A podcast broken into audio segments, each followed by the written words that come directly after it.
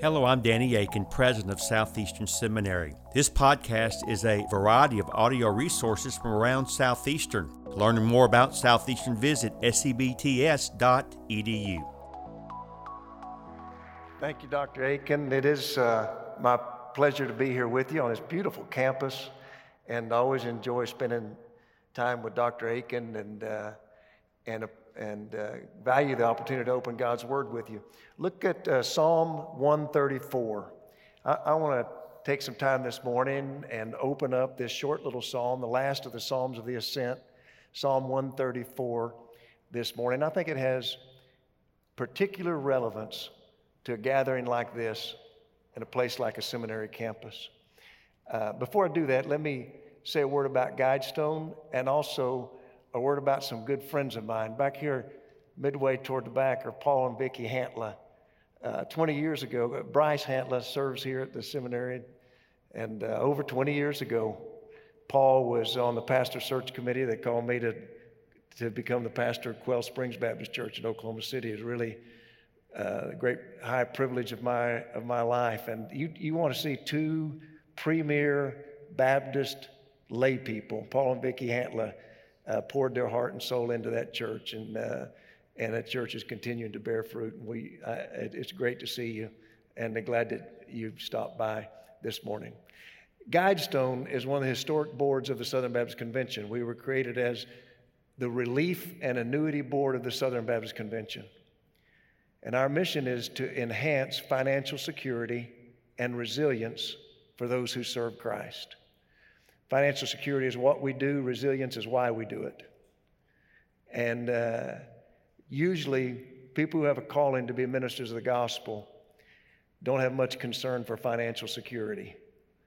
But we know that it becomes an important part to your staying power, the capacity that you and your family have to bounce back from the adversity that comes in ministry. And it, remember, the Apostle Paul says, Pay close attention to yourself and to the doctrine.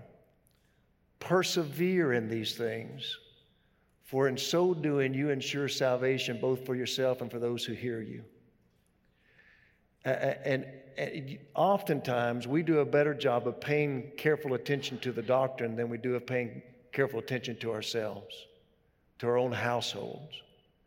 But Paul tells us that if you don't manage your own household, you're going to have a hard time managing the household of God. And part of managing your own household is taking care of the financial security of you and your family. And so I encourage you to consider that now as you begin in ministry, preparing for the resilience that you need to manage your life so that you can stay after your calling for the long haul as you persevere until the day the Lord Jesus returns. And at Guidestone, we find it, we count it a privilege to be a partner with this seminary and a partner with you as you pursue your calling. Now, that's all I have to say about that. Psalm 134 has been on my heart lately.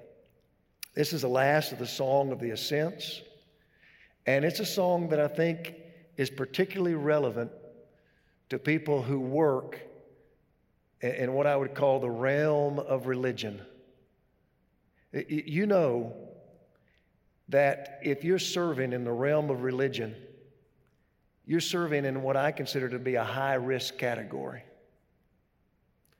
And I can, can I say to you who are faculty and staff here that if you're serving in the kingdom of God, every step you take away from the local church, you get in a more risky environment.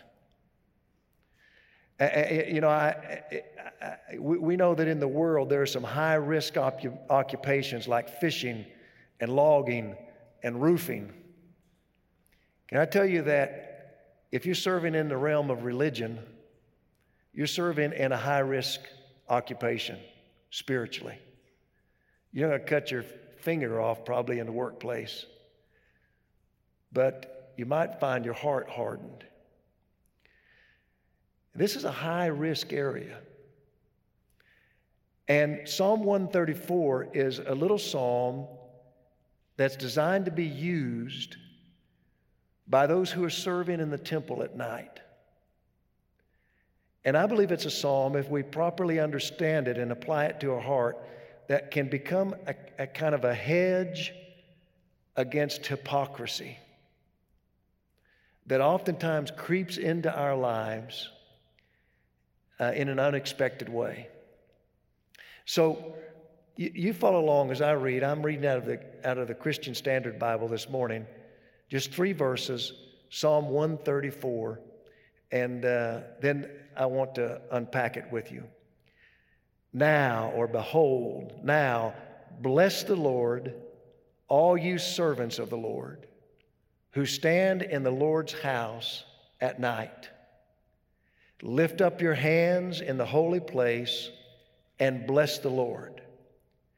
May the Lord, the maker of heaven and earth, bless you from Zion. Now, this is not going to take long. I'm going to give you some time back today. All right?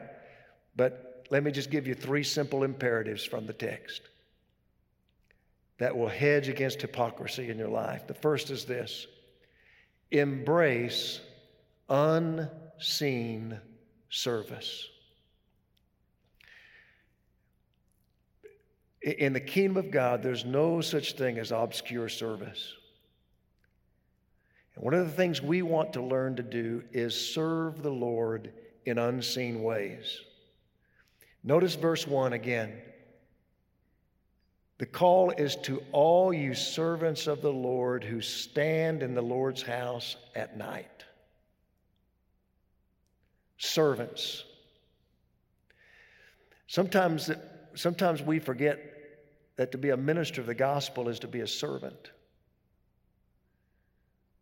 that our calling is a call to serve. That we follow the, a master who said, I've not come to be served, but to serve.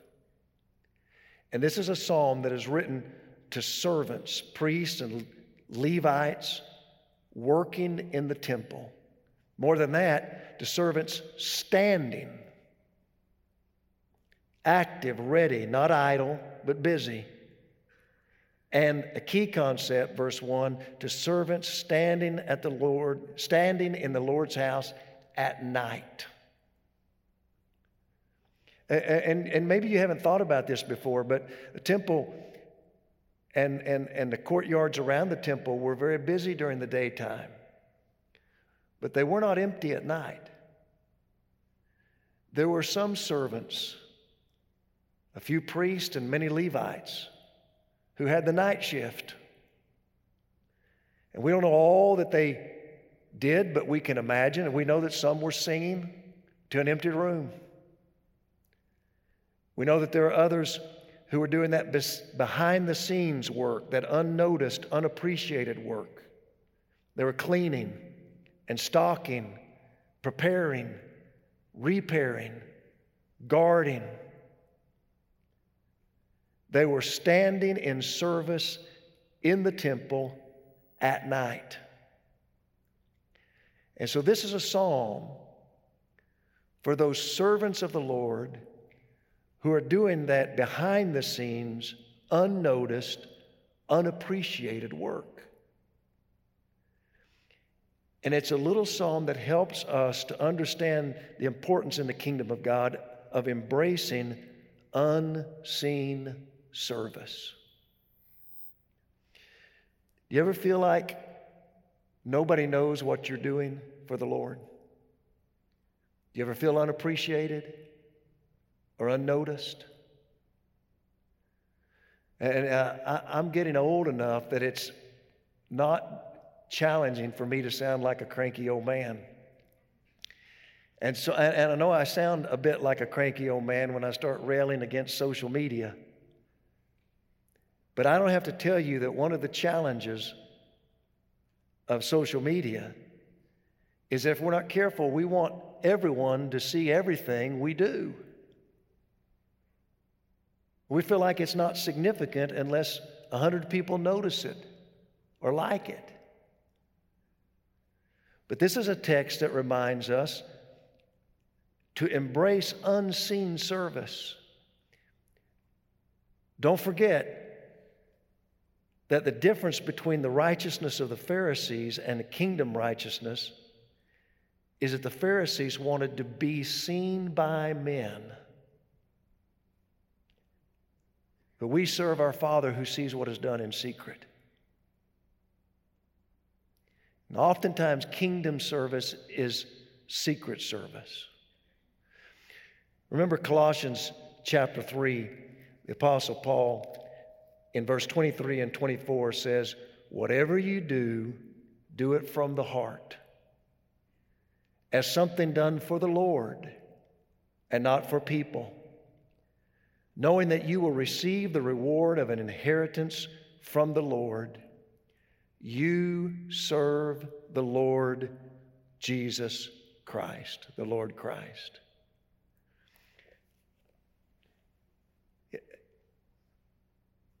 labor happily and faithfully in obscurity. There's a blessing in that.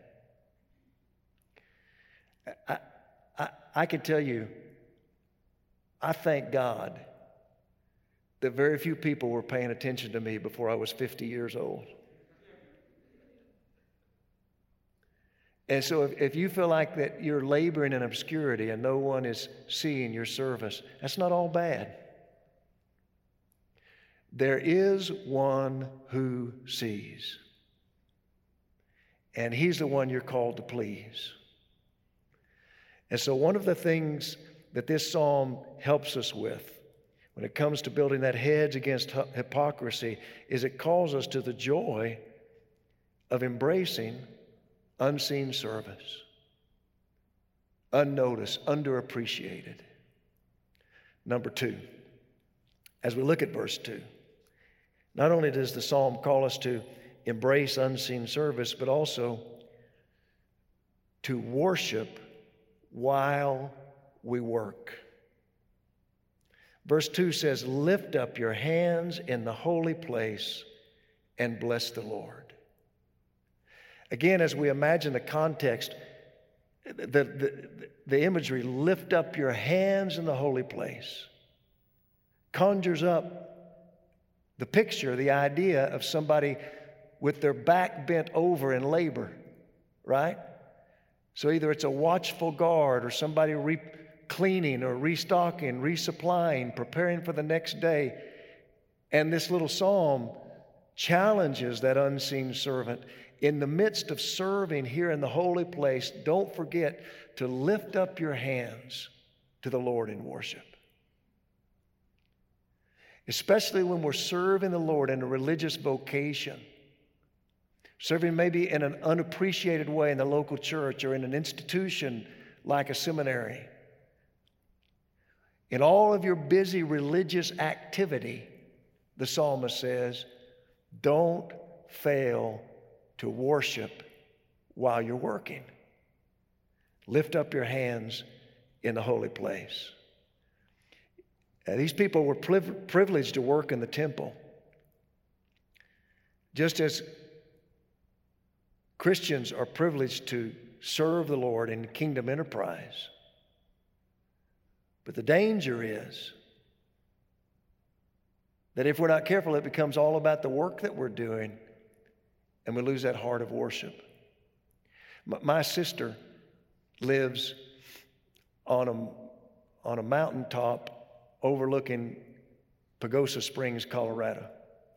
Southern Colorado is a beautiful place, looks across the valley, the city, under the mountain top of Pagosa Creek, there, uh, uh, Peak, just uh, west of Wolf Creek Pass. She lives in one of the prettiest places I've ever been. And her husband was my roommate at college, good friend of mine. When I go to visit them, uh, he's busy on his cell phone, he's taking out the garbage, he's cleaning up the yard. But every time I walk out on the front porch, I can't do anything besides, besides stand drop jawed before the glory of the creation around him. He takes it for granted. And we do a similar thing in kingdom work, right? We get so busy so obsessed with our burdens, heads down in the work. This little psalm reminds us to always be worshiping while we work. Alexander Maclaren, the great Scottish preacher, says, commenting on Psalm 134, the more diligently our hands and thoughts are employed about the externals of religious duty, the more we must see to it that our inmost spirits are baptized into fellowship with God. If you want to hedge against hypocrisy in your religious vocation, then embrace unseen service and be careful to always worship while you work. Doesn't King David teach us in Psalm 27 that if we're not careful, it's possible to dwell in the Lord's house, but not behold the beauty of the Lord? He desires to dwell in the Lord's house and to behold the beauty of the Lord. And uh, it's my prayer for you that you would never lose the wonder of his presence.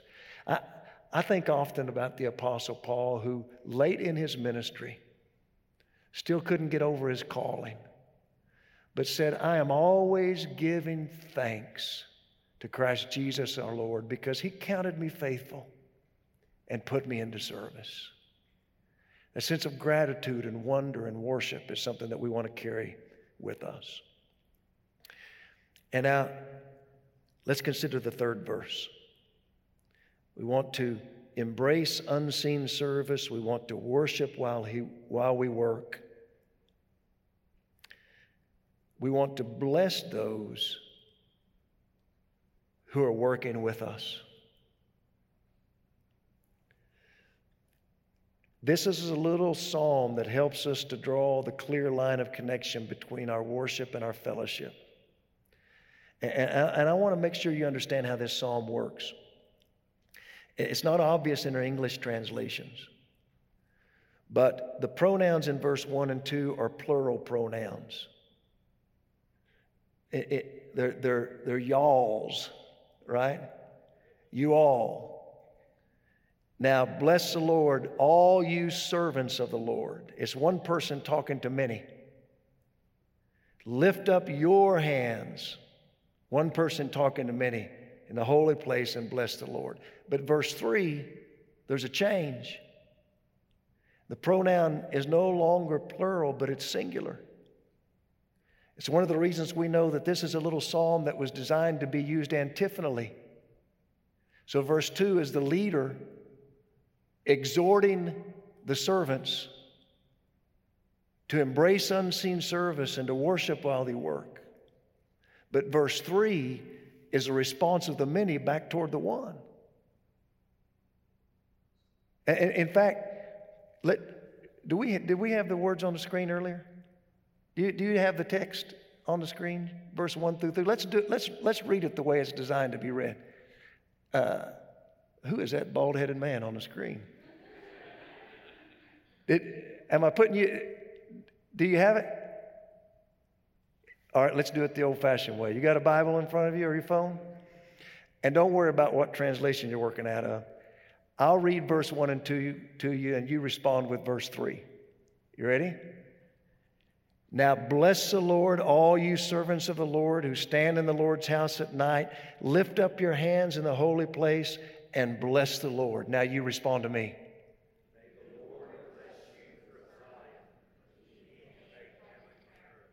Now, you see how the psalm functions? There's this you're receiving the blessing, you're giving it back. I'm calling you to worship, and you're responding with a benediction toward me. I'm leading you, you're blessing me. And so, one of the things the psalm is teaching us is that not only do we want to worship God, bless Him, but we want to bless one another as we serve the Lord together. And this is a psalm that teaches us one of the most fundamental, it affirms one of the most fundamental biblical truths. And that is a truth that the vertical is always expressed in the horizontal. that when we claim to be a people who are worshiping God and serving Him, then it should be expressed in the way we treat each other. Right? And it's, it, it's, it's functioning right here in the psalm. The Lord bless you, you bless the Lord, and you bless me. I bless the Lord, and I bless you. And, and that's how the psalm works. The night servants responding to the leader, the high priest, the captain, responding to exhortation with benediction. We should always respond to exhortation with benediction. This is the great commandment, right? Love the Lord your God with all your heart, soul, mind, and strength. And love your neighbor as yourself. This is a fundamental Bible truth. Yet we know that far too often, men and women who are most particular about the fact that they are serving Christ are some of the most difficult people to get along with on the planet. Right? Especially when they think their service is unseen and unappreciated.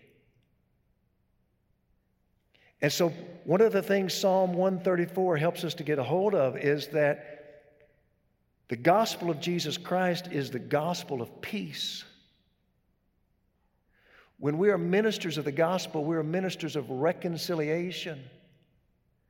And it is the height of hypocrisy for a man or a woman to say, I'm serving Christ, yet to not be able to get along with the people around them. This is not rocket science. In fact, if you don't love your brother who you can see, how is it you're claiming to love God who you can't see? So, Psalm 134 teaches us that one of the ways that we always guard our hearts from hypocrisy is making sure that in our claims to be right with God, we're also right with the people around you. Can I tell you, brother or sister, as you move into a life of serving Christ, a very few of you in this room might have trouble because you don't keep your doctrine straight.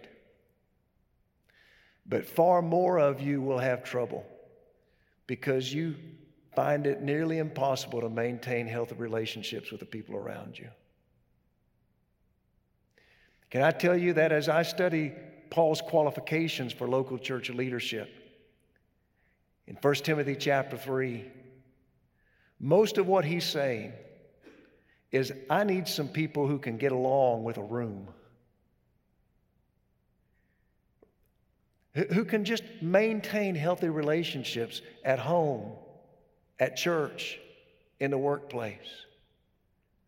And most of the men and women I've known who used to be in the ministry and now are not in the ministry, the reason they're not is because of their utter lack of a capacity to get along with people. And Psalm 30, 134 moves along those lines. Listen, the cross of the Lord Jesus Christ is a vertical and a horizontal, isn't it? It reminds us the one that shed his blood on the cross of Calvary to make us right with God is also the one who creates fellowship between God and man.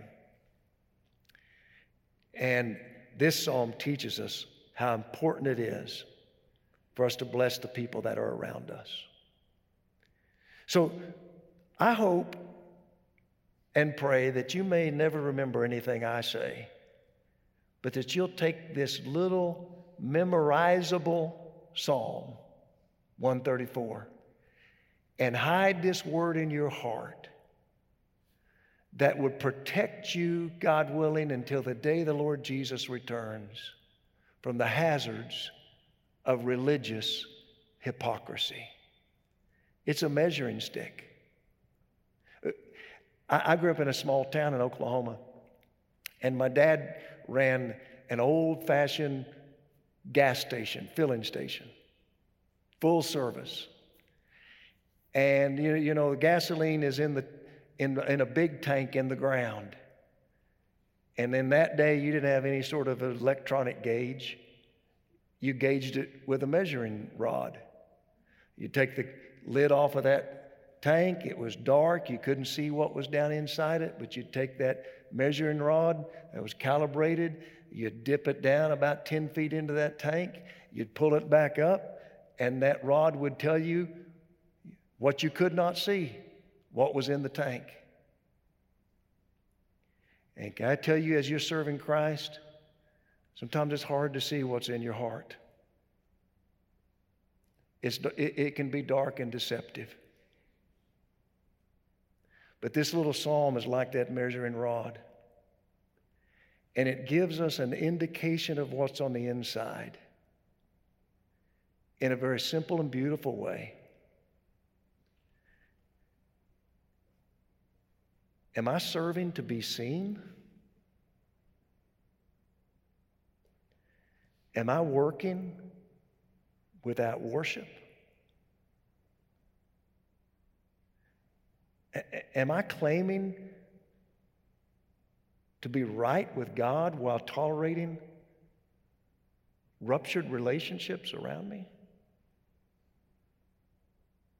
If so, the tank's pretty empty. And I'm in danger of becoming that hypocrite that I never want to be. Serve the Lord in secret. Worship as you're working. And as you're blessing the Lord, bless that brother and sister who is serving beside you. Let's pray together. Father, I thank you for this beautiful little psalm, your inspired word. I thank you for the way that you have used this psalm for hundreds of years to clarify the calling, cast a light on the work of your faithful servants. And Father, I know that everyone in this room is here because of a sincere calling. I pray that by your grace, you would protect us from the hazards of hypocrisy. I pray that we would gladly embrace unseen service because our ambition is to be pleasing in your sight. I pray that in our busyness, in our burdens, in our working, we'd never lose a heart for worshiping you, full of wonder and gratitude and praise. And Father, I pray that we would be people of peace, that would live in peace with one another, They would build up and not tear down, and that we would exercise the ministry of reconciliation that you've so graciously given to us in Christ Jesus. Lord Jesus, we praise you. because you set us right with God. And I pray now through your Spirit and through this word that you'd keep us right with you, that you'd guard our hearts in the days to come. In your name we pray. Amen. Thank you for listening to this podcast. Consider giving to Southeastern Seminary online or visiting us for a preview day. For information on how to give or sign up for a preview day, visit sebts.edu.